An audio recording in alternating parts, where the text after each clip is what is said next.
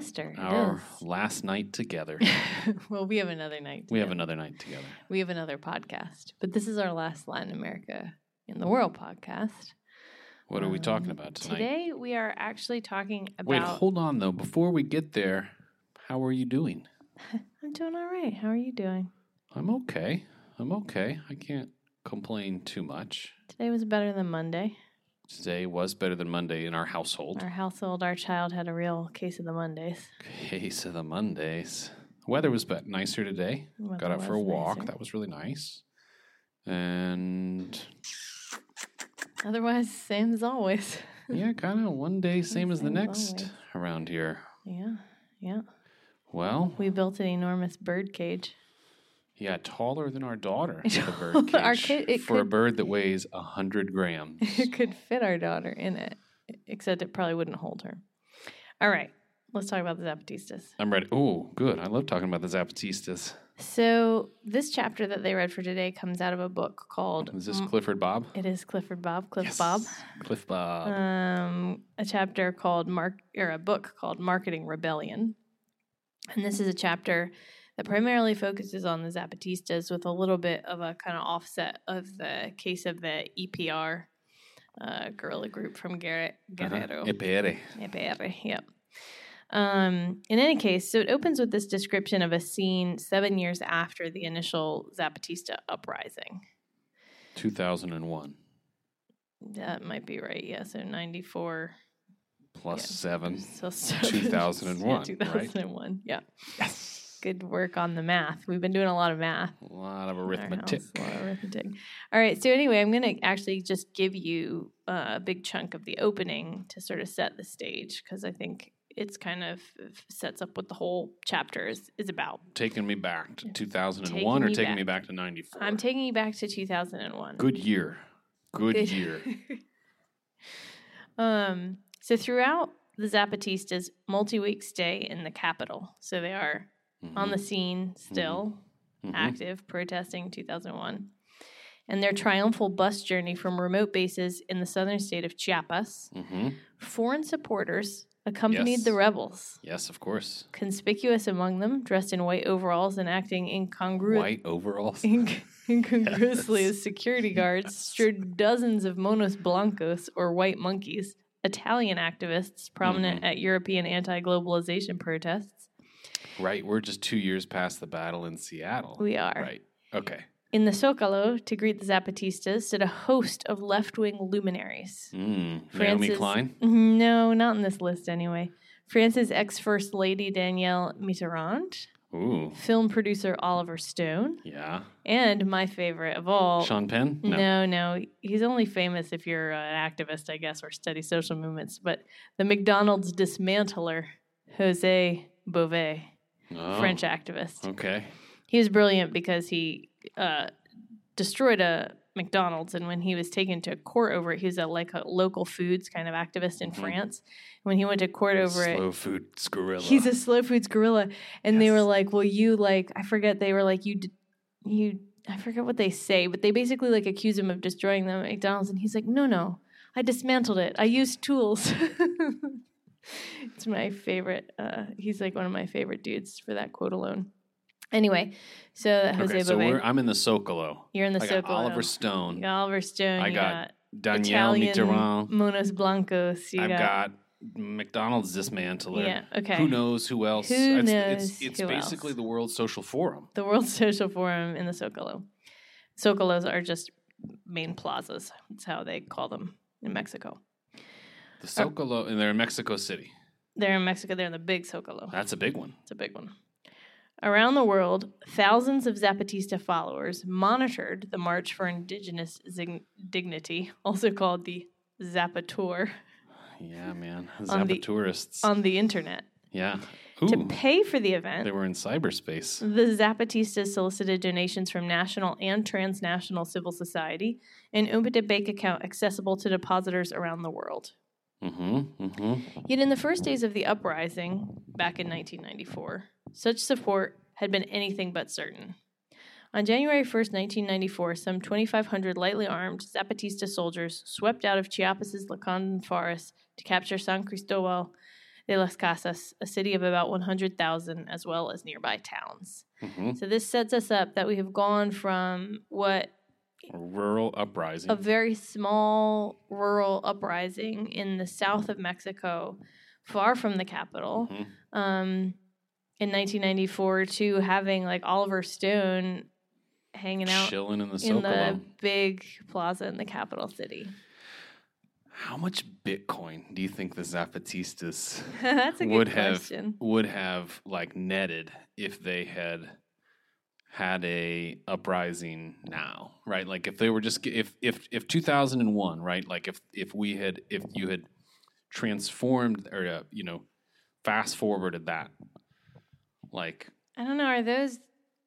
I don't know enough about the Bitcoiners. I don't either. Anyway, we shouldn't get Crypto bogged. bros. I don't know whether the cryptos would be. They might. I don't know. They're I kind of. don't, I don't know. I think they're weird. They're libertarians. We can we could think about whether their politics would fit in the big tent that is the Zapatista ideology as we go. Crypto bros. Yeah, I think they're into Lambos. Lamborghini, Lambos. I think so. I think that's like one of the major. But so anyway, probably I don't know. Tough to say. Tough to say. Really into decentralization. Anyway, You know, this is not We're relevant. not. I mean, come on. Should I just read a card? Read a card. All right. Uh, page 118. The rebellion drew major coverage from the Mexican and international media. Yes, I would imagine. During its first week, over 140 domestic and foreign NGOs rushed representatives to Chiapas despite uncertainty about who the Zapatistas were and what they really wanted. So this is 94. We've zoomed back to '94. Okay. I'm traveling backwards. in time. Going back to the '90s. A decent time, the 90s. Not great, but not bad. Uh, compared to today. I might have been wearing some overalls in the '90s. White overalls in the 90s. Not white ones. All right. Uh, so 140 domestic and foreign NGOs raced to Chiapas.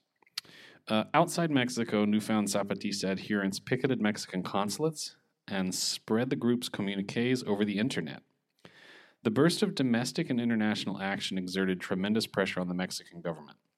By January 11, the army suspended its bombardment of the retreating Zapatistas, and on January 12th, President Carlos Salinas de Gortari declared a unilateral ceasefire, allowing the insurgents to retain their arms and a territorial base in the Lacandon forest.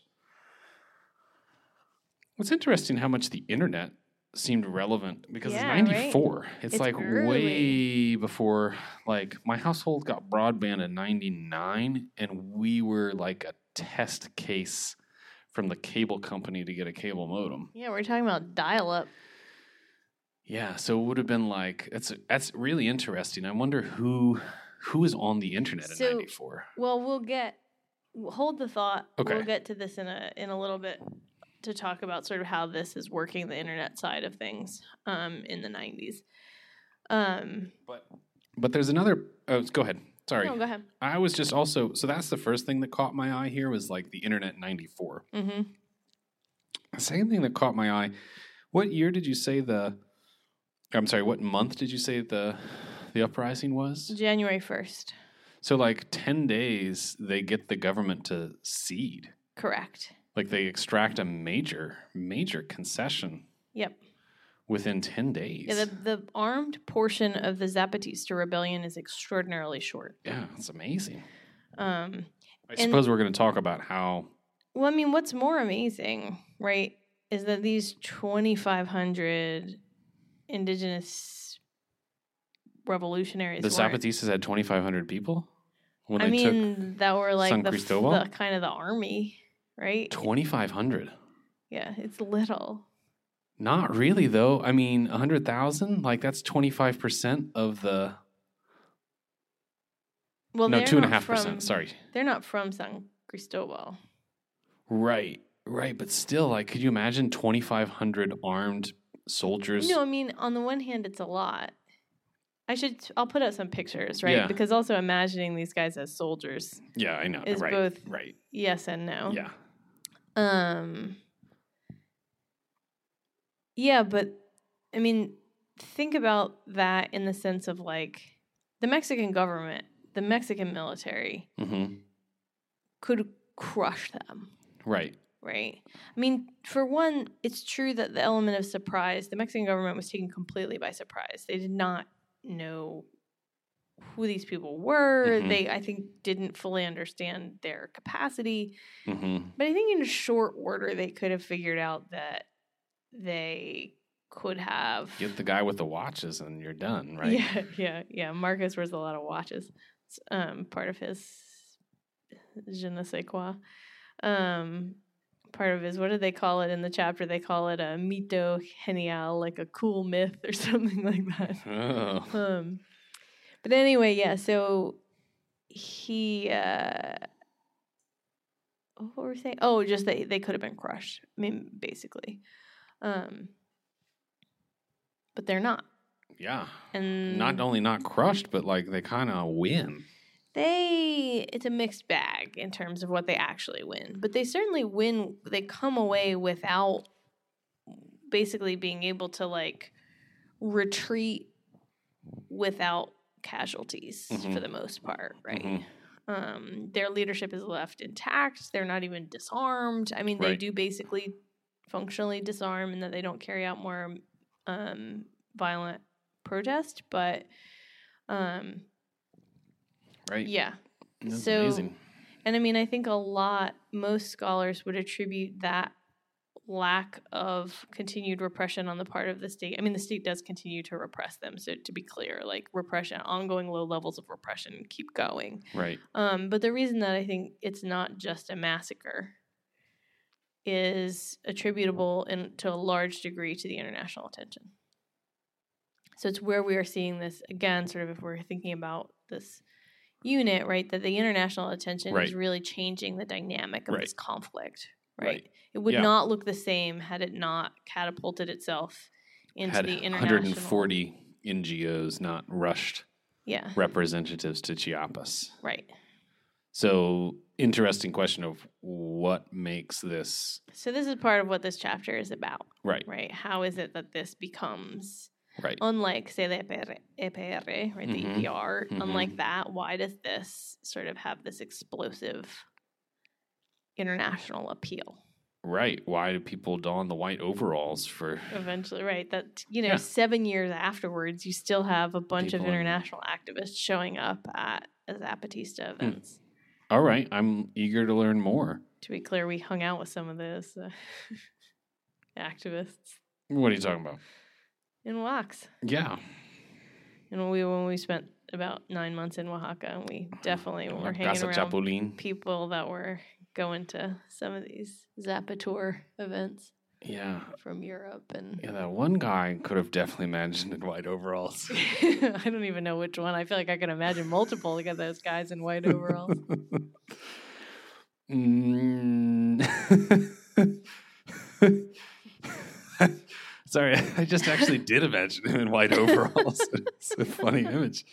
All right, so seizing San Cristobal demonstrated rebel power and created a unique, if ephemeral, platform from which to project the movement, attracting the media, advocacy NGOs, and solidarity supporters who had previously neglected the region. The lasting reverberations from these attacks mandate close study of the revolt's first days, but long term Zapatista backing has hinged also on the group's willingness and ability to modulate its goals, tactics, and other features to appeal to distant audiences. I see.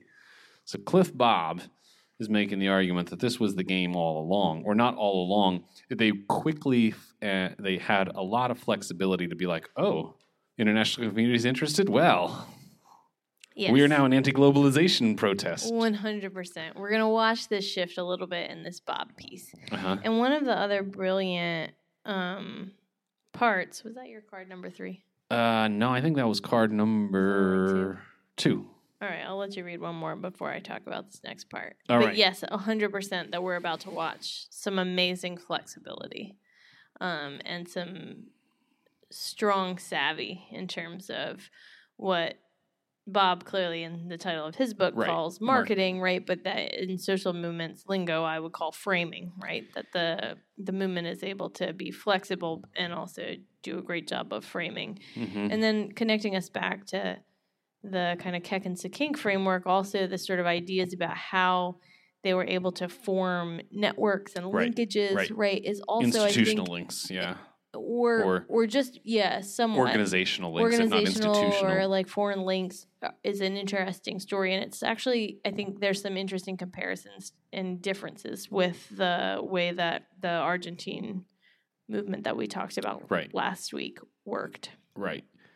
So I guess one of the things that I'm going to be watching out for as I'm reading these other cards, just to put the question out there, is is this something that the Zapatistas began with the expectation that we might get international attention, and so we're thinking already about that possibility, or was this like they were just as surprised that all of these foreigners came as the Mexican government was surprised that these peasants came out of the jungle. Like, was this i think they were not they may have been pleasantly surprised By at the volume and extent extent, volume though i scope. they think that uh, you, we see conscientious planning uh, um, Okay. to have some international, right?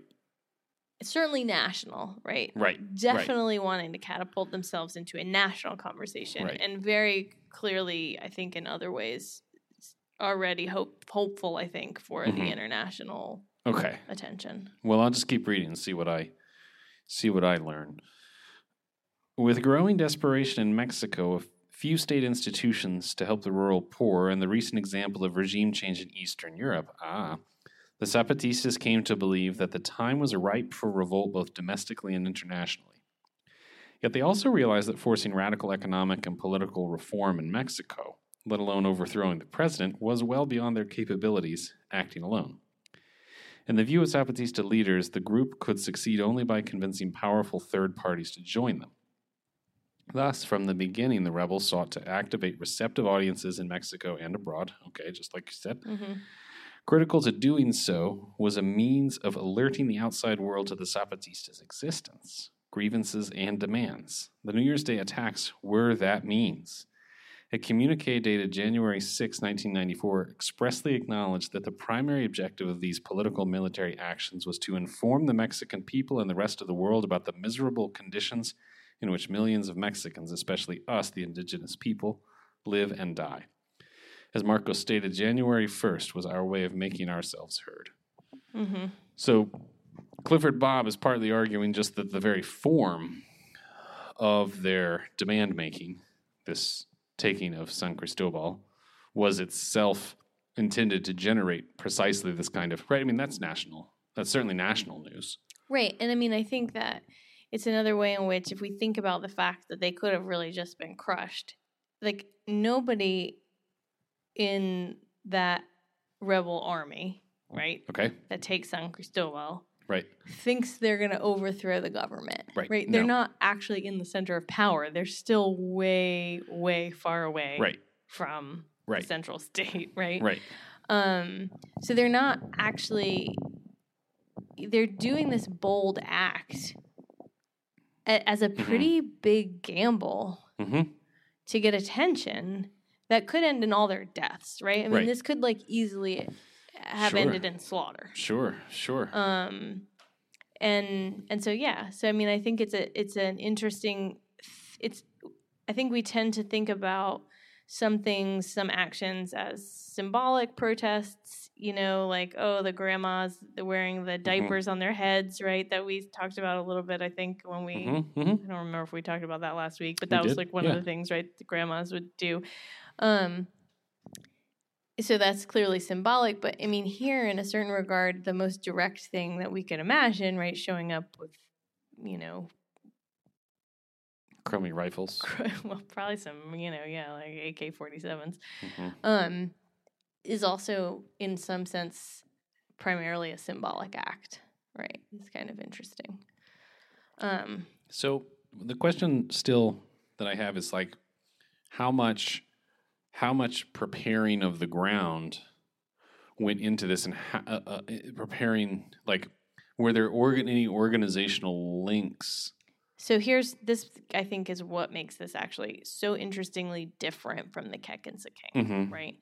So the other thing that they were relying, if we're thinking about the organizations, and I don't want to jump ahead too much because I want to talk about this a little more as we get go further. Okay. Um, but if for Keck and King, the principal actors were organizations, NGOs, right? Yeah. Um, here we're going to see the principal organized actor really being the media. Got you. Got you. Um, Right. this is primarily an attempt, right? This was a surprise attack. I think Right. had there been a lot of preemptive right. networking, that these Yeah. guys would have lost that newsworthy element of surprise. The Mexican government probably would have killed them beforehand. I mean, like, Right. th- this was not in any way this sort of slow build of networks. The building of networks did happen, but it happened after, right? Mhm. And it still was principally relying on, I think, media and and less uh, and more inchoate, sort of less developed groups. Right. Um, Right. And, right. I mean, Interesting. the one of the ways that they also Not Amnesty International. Right.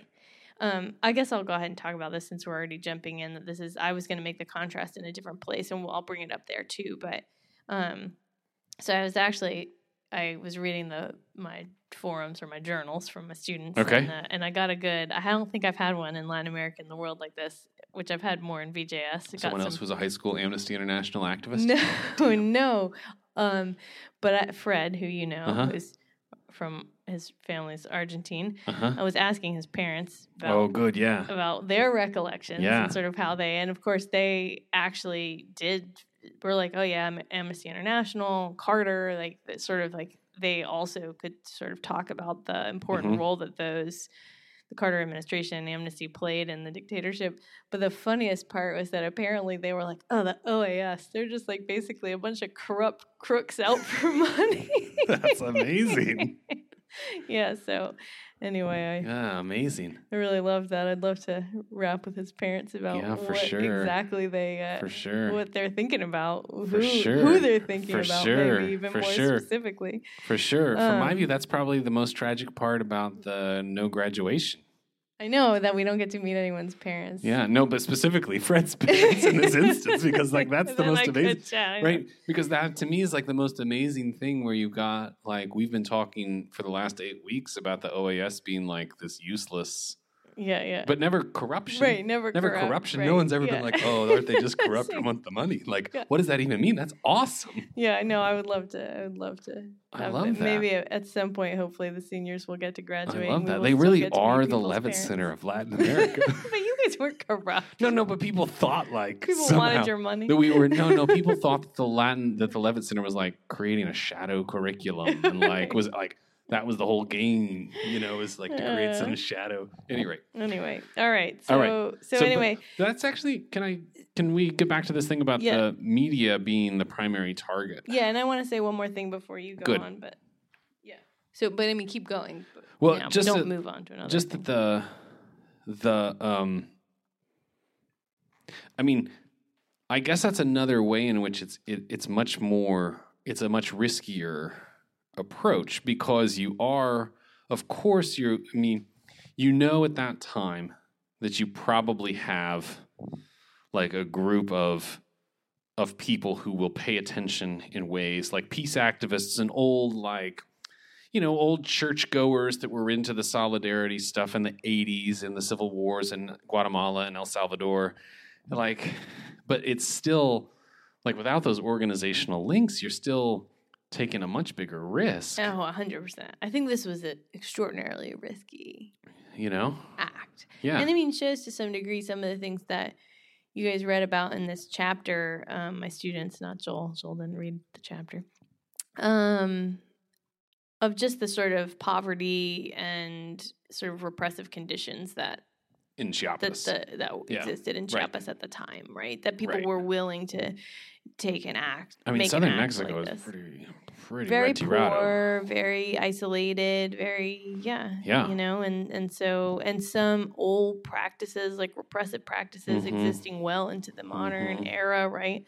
Um, yeah. So if we're thinking though about the if we're moving back to the sort of news media portion of this, of relying on the news media, one of the things, and and uh, the leadership of the Zapatistas was, as I said, Mhm. very savvy. These were Mhm. not um, these. I mean, the the leader, Subcomandante Marcos, that has eventually been sort of like unmasked, right? He had this sort of mystique. No one knew who he Mhm, was as mhm. a basically like a philosophy professor, I think. Um, but so educated, right? He's Right. not coming out of an isolated community. He was educated and cosmopolitan and whatnot. So he Not an organic intellectual. I mean, whatever that means. But he didn't. he did go to school, you know. Uh-huh. Um, but the attacks partly were what made them even more newsworthy, right? So if you're banking on, like, if you're Mhm. throwing in all your, you're pushing in all your, you know, Mhm. what do you call it, like your loot and the gambling thing, and you Mhm. want to make You sure that all you're, in. you're Yeah, yeah. going all in here. Um, is that they chose January 1st, 1994, as opposed to many other dates in and around when they would have been ready and prepared Mhm. because that was the date that NAFTA went into effect. Got you. Um, so, it, of course, this wasn't about stopping NAFTA. NAFTA had been negotiated prior, th- but this Mhm. was like the symbolic The beginning symbolic of link. NAFTA. And it was also this moment in which Mexico was seen as like entering the first world. Um, so, the dissonance between this like entry of Mexico into the sort of Right. like these like the halls of the like developed industrialized countries and then It's like these an like embarrassment it was very much these like Mayan Salinas. Indigenous peoples with AK-47s and Chiapas like bursting onto the news was like very very right. much And the civil war in Guatemala ends sometime in like the late '80s. Is that well, right? no, it kind of goes on into the 90s. You would have it still dragging So I mean, it's still in the memory of people who were paying attention to such things as was civil war in El Salvador, right? Mhm, so I mean, yes. In other words, it's like the Zapatistas are are essentially saying, uh, "We're Central America," right? I mean, not Yes. exactly, but Yes, sort of. But I Mhm. think yes, but I don't think they were I mean people may have read it that way, but I think they were saying you're pretending that you're this other thing, this like Right. you know, industrial like whatever like NAFTA is all about, right? Industrial production and like, you know, integrated supply chains and like Right. here we are these indigenous people that you're pretending don't exist here and here Right. we are and also in their ability to actually seize a state capital, a Mhm. remote state Mhm. capital, but state capital nonetheless, yeah, no, I mean, Um, not nothing. shows a little bit of a weak state, right, Yeah. at the federal level, Yeah. right? So that you're sort of like you're supposedly very, you know, on top of it. Country has just like had a re- rebel movement take over. Right, this would be like the Mormons taking Boise or something like Yes. that in Idaho, right? Like a Mormon splinter cell Yes. taking Idaho. Yeah. Right. Yeah. I mean, right. yeah, or right. like, you know, Native Americans taking Tempe or no, is Tempe the capital? No, what's the capital? Arizona, Yeah. Phoenix. Phoenix. Phoenix is the capital. Maybe You know, there's a big. Arizona. No, I'm serious. I believe you. But anyway, whatever. So I mean, you this is like the point is Yeah. just the idea that like you would have a yes, a sort of state far from the center of power and having some group come. It's like also reflects poorly on the state capacity of mhm. of Mexico, as well as I think the level of development and this sort of sense of like we're all in our suits, shaking hands and negotiating NAFTA, and Right. like there's all these. I mean, and I'll, like I said, I'll post some pictures, but you know they're showing up in their in, like indigenous garb, a lot of, course, them, right. right? And uh, so that it it was, I think the imagery created was very much Got you. like made for the news. Right, and then signaling to people because there was a fairly large network of people, at least in the United States, who were activated by Central American civil Yeah. wars and that kind of stuff, and so definitely symbolically saying to that crew, "Hey, get back in the game!" Like, Yeah. And I mean, you see it. I like that you use the Unitarians get Yeah. like you know. I mean, like it. Of course, Those people that had yeah, you know. okay, all right. So that's interesting. I mean, a risky strategy, nevertheless. Yeah. But so it's interesting. It's interesting. Yeah. Uh, a second factor facilitated media reporting easy access to the movement during the first days of the uprising. In part, this stemmed from Zapatista control over San Cristobal, an important city that had long been a destination for international tourists interested in indigenous cultures, and one having excellent transportation and communication linkages. If only for a single day, the Zapatistas secured a prime urban base where they began cultivating expectant journalists and framing the conflict in their own terms. From San Cristobal, it was simple for reporters to interview the impoverished Mayan Indian, sorry, impoverished Mayan Indians who made up the bulk of Zapatista constituents. So, I mean, they just really, it's like Marcos. I just think about when we were in Oaxaca, right? Uh, We were in Oaxaca in 2008, 2009, Yep. right? And that was two years, two and a half years after an attempted a, a, student rebellion attempting to take the city of Oaxaca. Teacher, really more than Teachers, okay, sorry, But teachers, students but students, of course, of course. Teachers attempting to take the city of Oaxaca, or taking the city of Oaxaca, Mhm. being crushed by the federal police. Correct.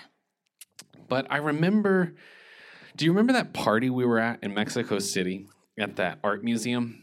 Yes. and we had gone to this party at this like contemporary art museum with that music promoter and and Juliet Yeah. and we were there and I remember being in a conversation uh, with a woman who was like I think at that point either we had already moved to Oaxaca or we knew we were moving to Oaxaca and I was talking to this lady who was like a American expat like wealthy lady who goes to contemporary art openings or whatever. Uh huh. Right. I'm already like a total fish out of water. And this woman said she's she, we're in this crowd and she turns around after hearing me say something about Oaxaca and she turns around and she's like, "Oaxaca. Ugh, I hate Oaxaca." You know, all the people there, they think they're so radical. Like all the expats. She was of course talking about Right. expats Yeah, yeah, yeah. right and so so i think about like marcos it's almost like he's just like oh like i'm going to transform this place into the real fantasy of a lot of the tourists that come here Well, this is one of the things that I love in thinking about this is like like I said, as I keep reiterating that this class is all about the international Mhm, relations, right? mhm. And we actually didn't talk about tourism at all this semester. right oh Right? And this is our first moment where we see that like what he has done has been like there's always tourists in San Cristobal. right Those tourists like to come to see indigenous history. right I'm going to show them some indigenous, indigenous, people. present Yep. right And so it's sort of an interesting. I mean, so I, not necessarily their fantasy but maybe their i don't know but it's a way that you were asking, like, what were the developed linkages, and where tourism what he's relying on is is well, and like again, it's a gamble, right? of but course he's it's like, a gamble he's like, Yeah, I mean- okay, and I mean not just him alone, right? I mean, I know that other people were surely involved in these conversations, but right, that partly they're like, okay, this is a place that gets international people and has a co- kind of what cosmopolitan right? And so that he he sort of they they the zapatistas more broadly sort of take advantage of this. A bunch of people with like really i mean essentially what he bets on or what the zapatista leadership bets on is that these weak like weak affinity mm-hmm. could be mobilized and galvanized by a dramatic gesture right and that the like and that just the infrastructure there will allow those people to come right you're not like they're not still in the Right. jungle right? Right. they've gone to a tourist center i mean i and just then like okay so one of the things that, that that happens in mexico that i love it's one of my Yeah. favorite sort of mexican yeah protest politics things is that Mexican protesters will sometimes go and protest outside of the um, left leaning newspaper, the one that you Mhm. actually read about for in this piece. It's La called La, Jornada? La Jornada, uh-huh which um, one of our one of my faculty colleagues when I, we were down there called it La Voz de Ocosingo, which is like the voice of the Zapatistas, Uh-huh, like the right. town, right?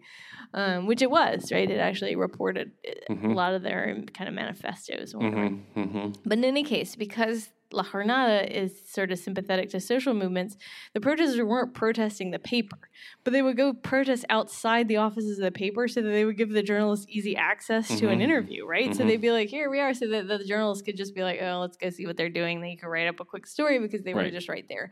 And in a certain regard, right, trying to get into the really isolated parts of Chiapas where the indigenous people that were part of this movement actually were coming from is far more challenging. And basically, you feel like part of what this quote is illustrating is that fact that Marcos just provided easy, or the Zapatista leadership Mhm. provides, right? Is, is sort of Marcos is the embodiment of that, but sort of he's I'm using him as a shortcut, right? That like they just Mhm. provide a whole variety of you know sort of like peasants indigenous peasants for the news international news and national Yeah. news to like have access to Yeah, that's um, fascinating. and it doesn't last long right that san cristobal stays their base but they have this initial sort of ability to get images like Mm-hmm. photos as well as like you know interviews and that kind of thing so it's an interesting Mhm.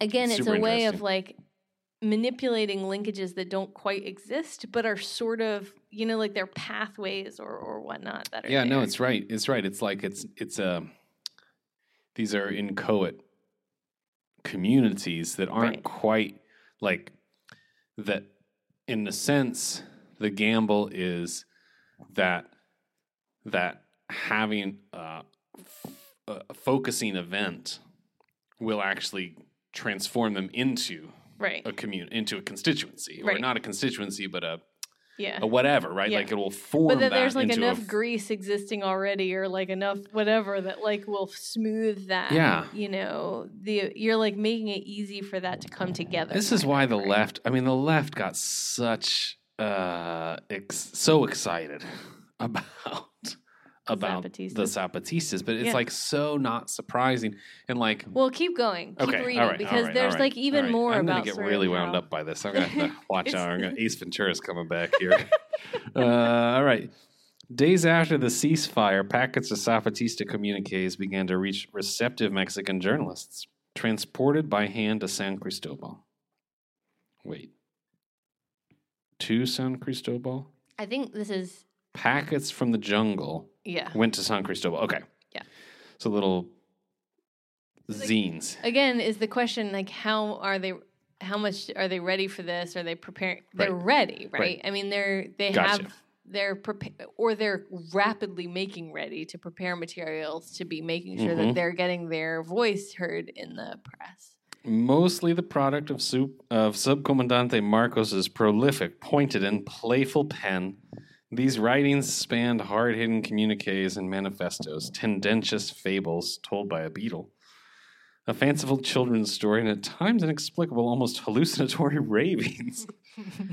Significantly, many of their key documents were explicitly addressed to the peoples and governments of the world, and to the national and international press, not just to the Mexican people. So Yeah. he i mean i have i teach this sometimes i Uh-huh. have taught it in the past his writings in, Right. the, in my social movement Fun. class they're very fun Yeah.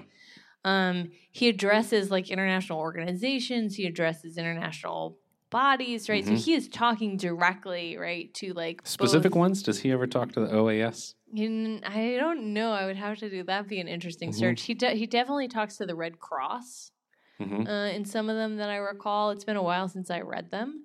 Um, but I do re- remember these like To the crooks at the call-outs. Be amazing. No, you would never say that because he's not. Um, but the other thing that comes out, they don't. It, Clifford or Clifford Bob doesn't say it as such, but is that he's very charismatic. Right. And like, and Yeah. then what I alluded Well- to earlier, this like mito I mean, genial that he of what I was calls going to say was that he kind of like it's like kind of like the Zapatistas have seduced the Well, international hundred- a hundred percent in the sense of like he is the leader that everyone wanted, right? Mhm. He's like a revolutionary, but then he puts down his arms and then he writes beautiful like stories and like I mean, he's a and cliche. yeah, and he's like, I, like I said, I'll put the posters up. I, he he wears a ski mask, which he smokes a pipe through, and he's got all the watches, and he's got the like bullet He's a character. sash, right? I mean, it's like yeah, he's just you know, so so I think it's also he's very good at he's a he's a charismatic guy, and Yeah. and I think had they had some bland, and it's why when when I talk about them, I always sort of personify the leadership as him because even Yeah. though that is actually not true, I think the leadership is broader and has been more actually probably has been far more like consensus Uh, and sort of discussion driven. I he.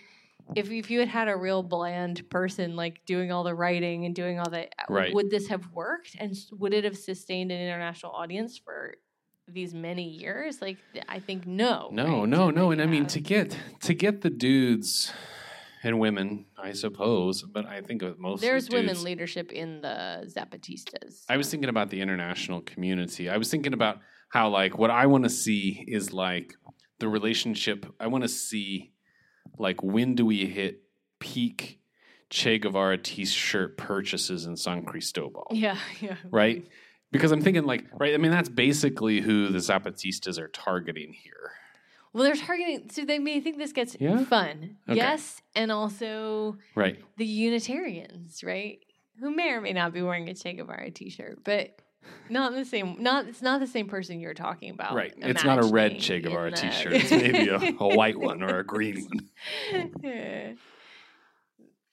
They're they're like selling, you know, Equal handi- exchange coffee. They're selling Yeah, the Unitarians, I mean. from Mhm. from Yeah. you know to raise money. Here's my free trade shop for our social action committee. yeah, hundred percent. My mom's a Unitarian. Um, Yeah. yeah. That's I think. I actually maybe went to some like probably like Charla fundraiser the- Charla for the like I don't know. I probably bought a worry doll or something. I don't know. Um, The worry doll that Simone puts under her pillow sometimes. I don't know where that one came from. Who knows? uh, no, that came from Amigo Miguel, I think. Friend of the show, Amigo Miguel, I think sent that worry doll. Did he? I think I don't so. I don't remember. I don't remember. I feel like All the right. worry dolls are just around, you know. Where they're there when you need them.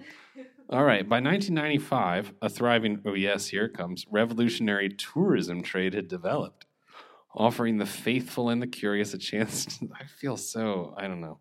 Uh, faithful and the curious a chance to mingle with the rebels and visit Zapatista communities. In addition, Zapatista leaders occasionally journeyed outside of Lacandon to San Cristobal, Mexico City, and abroad, where they proselytized for the movement and energized existing networks. Yeah, And here Yeah. was where I was initially going to draw that contrast with the Keck and Sikkink, yeah, right? yeah. So that we're not talking about the Ford Foundation. We're not No. talking about Amnesty No. International, right? We're not talking about the OAS. We're talking about activists, youth, and churchgoers, and um, that are sort of here. And then this gets also uh, sort of back to one of the things, one of the differences I was going to make, which goes back to our initial conversation about the internet Right. which is that the other group that is not a group but like category maybe i want to say of people that were activated in this were academics Oh, yeah. and so the internet stuff the web pages and all Yeah. this internet presence did not come from the zapatistas no, no, like no. it w- took years before i think that it came the from anthropologists, uh, the yeah i mean it came from all- students, graduate students.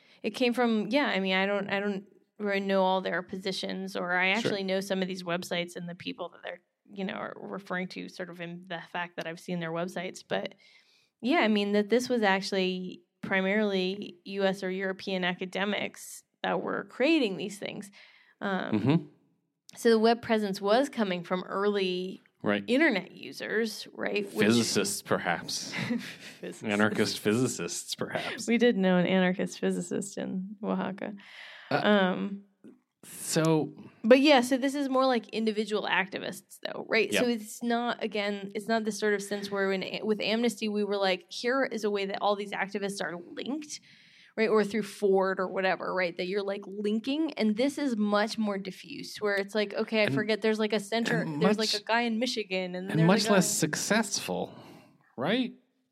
I the mean, Zapatistas versus the Madres, right? mm, I don't know if I would. I don't know. That's an interesting question. Because I, I mean, if if you were to ask me, if you were to say, I've got two movements, Yeah. right? Roughly, like the this one movement did this thing with like Che Guevara t-shirt wearing people and academics and you know and and got the international news media to pay attention. Yeah. And this other got like Ford Foundation on board and Amnesty International. Who do you think was more successful at meeting their goals? Like, I guess first of all, because I'm a stupid social scientist, I'd be like, well, what are their goals exactly? Right. Right. So this is this is partly I mean this becomes tricky. But, But I I, think in almost all circumstances, I think I would probably still say the people who got Ford Foundation on board. well, but I'm not sure I'm not sure in practice That- Mhm. that was what made the difference. interesting.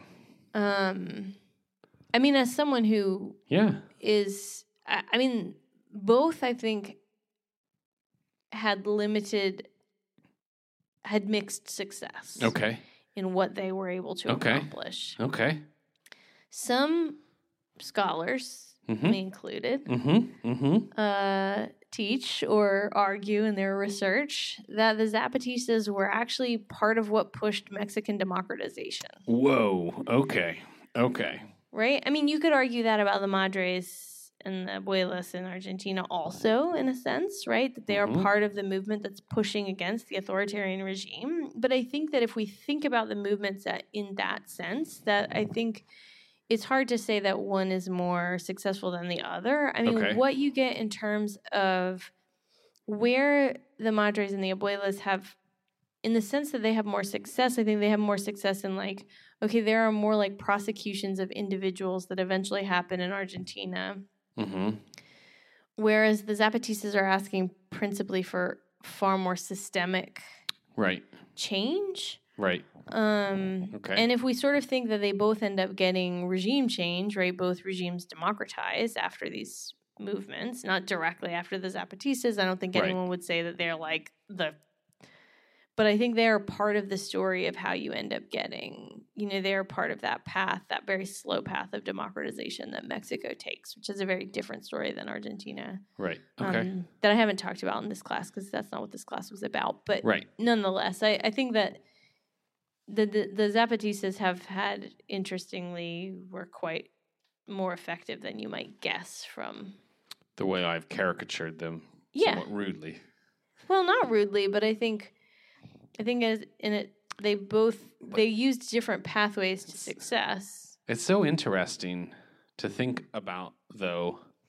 I mean, on the one hand, to go back to what we were talking about earlier about how the Zapatistas are taking this symbolic day of the when a bunch of international news media is reporting on NAFTA's gone into effect and Mm-hmm. Mexico is just like the United States and Canada. Da da da da da.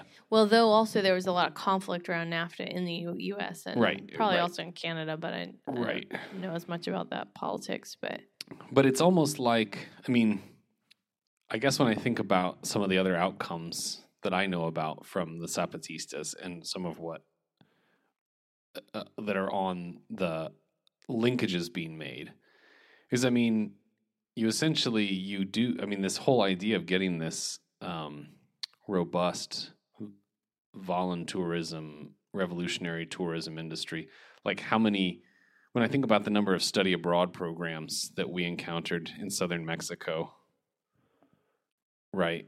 That Yeah, are I mean, there's a ton in Buenos Aires too. I mean, and they're all going to see that. I mean, I went when I went on my SIT program. I went and watched the uh, like the Madres go walk around the Yeah, plaza. yeah, I mean, yeah, I yeah, talked yeah, about it in the last Yeah, thing. yeah. Like, yeah, yeah, yeah. No, no. I mean, I guess it's just it's, it's interesting that it's just another way of creating more international linkages. correct. right? So like, so I guess on the one hand, then I'm not quite so sure what they're hoping to do with uh, with the NAFTA symbology there, other than tie it to make it something that, other than tie it to globalization. They were well, and it was another way to get an audience, right? I mean, they're having to put out as many right by tying. I mean, we'll talk. Mhm. This NAFTA thing is going to come back up Oh, in some of the cards you're going to read. I've only Um, got one left. Oh, it's all about NAFTA. yeah. Okay, so but go ahead. But I mean, so that to sort of, uh, what do I want to say?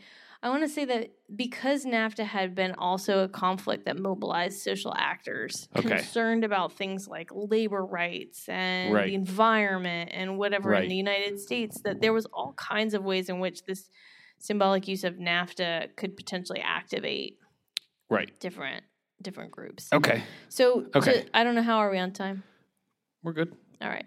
So the Zapatistas also engaged in rapid and major tactical shifts, as we've sort of been talking about, um, in order to continue that appeal to both domestic and international audiences. So, of course, the most major one is the first one we talk about, which is that they move from starting out as a violent group to very rapidly becoming a nonviolent group Right. right? That you Right. have like two weeks maybe at best of like violent group, and then they're really not anymore. Right.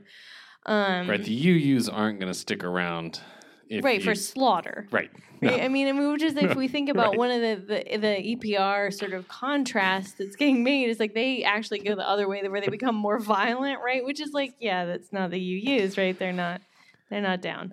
Um, so the other thing that I think is kind of fun that they do, especially as we're sort of thinking about this, like the savvy, is that they really embrace um, one of the decades. And here we're back in the 1990s. Remember, biggest sort of like buzzword kind of concepts, which is Grunge.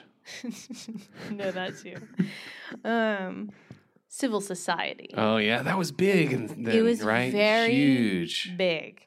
NGOs loved We're gonna cre- we're gonna prop up civil society. we're gonna up, develop civil society, support civil, society. And so one of the things That's that the the, space I'm working in. very rapidly did was start doing like consultations of civil society and working to invigorate Mexican civil society. Um, and so that this becomes this important sort of way of talking about what they're doing, which isn't necessarily Mhm. disingenuous, but it's it's also just- like that they've just gotten on board. I mean, and we've seen this in other ways, right? When like the Colombian state is like, oh, oh, wait, so we're not into gu- guerrillas now. We're into Narcoterrorismo, right? terrorism. Oh, great. oh, okay, okay, we'll call them terrorists now. Right? I mean, and so Mm-hmm. in a certain regard, you see that that it is, I think, both true that the Zapatistas are listening and responding and and like trying to Mhm. actually be receptive and responsive, and also that they are. You know, definitely appealing and continuing to appeal to like, oh, this is what NGOs care about, and we need their attention. Oh, okay. We also Bingo. we can talk about our shit in that way, right? I mean, we might not The have before, but now we can, right? Yeah, absolutely. And in if we're thinking about that sort of pragmatism, um, their goals, or at least their framing of those goals, was equally flexible, as you see in this quote Right. that you're about to get. Okay, so on page 157. Indeed, at first, the Zapatistas gave NAFTA no greater prominence than other grievances. Although understanding the attention grabbing potential of revolting on NAFTA's implementation date, military considerations, the element of surprise, and the Zapatistas need to train their troops, predominated in the choice of dates. Had free trade been their central grievance, the Zapatistas could have revolted several months earlier at a strategic moment before NAFTA's approval by the Mexican or U.S. governments, perhaps preventing, delaying, or altering the agreement. As in the case of indigenousness, there were, there were no references to NAFTA or neoliberalism in the revolutionary laws or the declaration of war. More importantly, the history of Zapatista activism in Chiapas extending back into the early 1980s, well before NAFTA became a major issue, also shows that concern over the trade agreement came late to the movement. Discrimination, marginalization, and repression extending generations into the past, and having primarily domestic sources provided the fertile soil on which the revolt grew. Right. So, in other words, my question earlier, like the NAFTA thing, is really just a, a convenience. Yeah, it is a convenience, and it also is true that um, so th- there's Bob then goes on later to say um, that it isn't just a convenience, right? Right, And he okay. describes it this way: he says the resonance of NAFTA and globalization involves more than just a coincidence of goals. Right. Mhm. So that these frames transformed what might have appeared to be a localized land dispute Right. right? Because who, what international activist is going to get involved in this sort of local land dispute? Um, which is how the government tried to portray it, right? This is actually mhm. just a land problem, an Mhm. indigenous land problem in the South, Mhm, right? This is mhm, not a mhm, national political issue. This Um, is Clive and Bundy and right? Oregon. NAFTA also makes it bigger than a national political issue, right? So all of a sudden you have activists saying things like, quote, of course, conditions are very different in the Lacandon jungle than in the metropolitan European jungle. But there also exist common elements, since neoliberalism, that is to say, capitalism, penetrates our lives and determines them hmm right? So, I mean, one of the things that it did is that, I mean, these things, if we think about NAFTA as the broader sort of path of neoliberalism in Mexico, which involved reform of a land reform, like the elimination of a land reform clause of the Constitution, Mhm. Um, and big changes to sort of the policy policies around corn production, which were Okay. important in southern Right. Mexico. Um, so these things were major parts of life. They were, of course, parts of deeply rooted, more localized Right. historical patterns, right? So it wasn't like NAFTA, now it sucks, right? It was like there has been a history of repression and marginalization and, you know, all of these things, lack of investment, Right. you know, Right. And It- what elites here are all about is free trade. Right. Right. Like our concerns don't matter at all right. because they're too focused on like I don't know what, making cheap shit here that Americans can buy. Right. And like people are killing me and my family and expropriating my land and depriving me of my milpa so I can't feed myself or my family. Well, and there's all kinds of politics around corn that Sorry, are even, just, even you know. deeper, but absolutely, right? And I mean, so that, but that was like, but that this runs into this deeper story. So it's like NAFTA is both convenient Right. in the sense of like a moment to launch your protest when everyone might be more likely to be looking, Mhm. But also there's truth to the fact that it are it is these particular kinds of development patterns that have partly been sort of like under creating underdevelopment or however we might want to call it Yeah. and repression in in the south of Mexico. So I think it's it's like both it does matter, but it matters more of like this is a symptom of 100 years of repression as opposed to Right. um as opposed to like this is a NAFTA protest, Right. right? I mean, we could think about it that way, but it would be shallow. Um, Right. But it is still yet more than just a frame. It's a brilliant. I mean, it's a brilliant movement in that way to me of its ability to to. I mean, it really it's that ability to synthesize out of it. Like it's totally this amazing synthesizer of all of this stuff that's swirling around, and suddenly with this one dramatic event, it forms something like Right. it forms a thing Mhm. like yeah, like absolutely. it's it's an interesting i mean it's fascinating right instead of this like slow boring of hard boards or whatever right Which I mean was to some degree happening in the jungle for the decades. well that's right i mean what it says here is right right? is Zapatista activism through the 80s but like Yeah. They were great more Maoists then, right? You really see this very like strong evolution, which I Uh-huh. think is both um, pragmatic and also again like they they show up as Maoists and the peasants, the indigenous, the actual indigenous people are like. Uh, What? Red like, Book? yeah, What? we're not interested in your Mao. We don't I- want that. So, like, you know, that they Mm. actually adapt partly in response to the community that they're like, they're going to like liberate with their Maoism. And then the people are like, uh, no, thank you, right? Like, Right. thank you, but no, thank you. And Mhm. so that you get adaptation that happens like in that long, slow slog is like the sort of sure actually sure. some of these intellectuals coming to know these indigenous communities in southern Mexico and understand their concerns and their politics, right? Their, you know, sort Mm-hmm. right it's a different kind of pragmatism than what we were talking about with the protests in argentina that had a different they were like i don't know i think it helps for me to clarify the difference between practical and pragmatic right Mhm. where like what we were talking about with the mothers and grandmothers in argentina was like these were very practical concerns like Right, where is right, my right. child? Right, right. Like just very practical. yeah, yeah, yeah. Right? The, Right. the accretion of all of these people trying to to satisfy practical demands creates a movement. Whereas this is like really pragmatic in the sense of like it's it's really flexible and it's really interested in this kind of like blurry vision, Yeah. right? That's not at all well formed, but is still, you know, it's not. I mean, they abandon the principles, Yeah.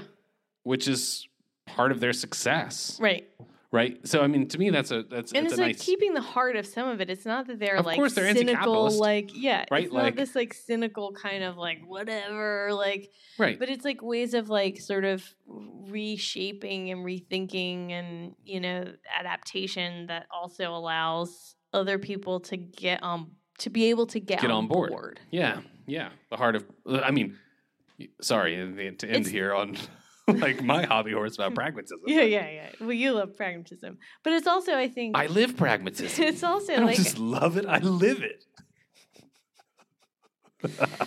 Um, but also very good organizing. I think often Yes. involves this, right? Yeah. If we think about that. Yeah. Well, uh, I'm out of cards. Yeah, I think this is it. This is our last Latin America in the world. They're Any- watching a documentary, which we're not going to podcast. Um, though we still have to watch the documentary because I haven't actually seen it yet. Cool. Cool. Yeah. Any parting thoughts? Any, Any you know, wise words? No, I don't think I have any wise words. I'm I'm looking forward to their uh, PowerPoint finals. Excellent. Um, Excellent. I hope I hope you guys have fun with those, uh, and, and definitely you should share them with whoever you're stuck with. They might at this point be definitely excited to learn about something that's that's not uh whatever they're doing. If you do a time. voiceover, you know, you could just do a presentation, record a voiceover, and send it to me. I'd be happy to to see compare notes. You know, Yeah. because I feel like I've been part of the class for the last. Do you have any important takeaways? No, I don't have any important take. I'm a student here. You know. well, I mean, I'm asking them to come up with their takeaways. Oh shit. Um, no, I don't really have any important takeaways. Uh, to me, I'm still. I feel still like I I have yet to achieve the synthesis of these eight weeks. But maybe it's because we're podcasting three classes, and I cannot I keep mean, straight what we have talked about in what. which podcast. Yeah, no, like it's a true. This is the longest podcast we've ever recorded, by the way. We're at an hour and two minutes, Oh so we got to get out of here. Long. We gotta go. Um, I don't have any Any any synthetic thoughts other than like it seems like international linkages matter. This last unit, that that could maybe be one of their bullets on their It seems like they're important, on their slides. And it does Joel's seems, giving you some help here. it seems like it doesn't matter. Wh- it seems like it doesn't matter whether they are institutional or organization. Like it yeah, seems like they seen matter. we've seen some diverse stuff, and I look forward to seeing what the documentary holds on this uh, front because, like I said, I have yet to watch it, so that'll be in on my horizon for this week as well. All right, we got to All get out right, of here. All right, guys, be safe. All right, have fun. Bye bye.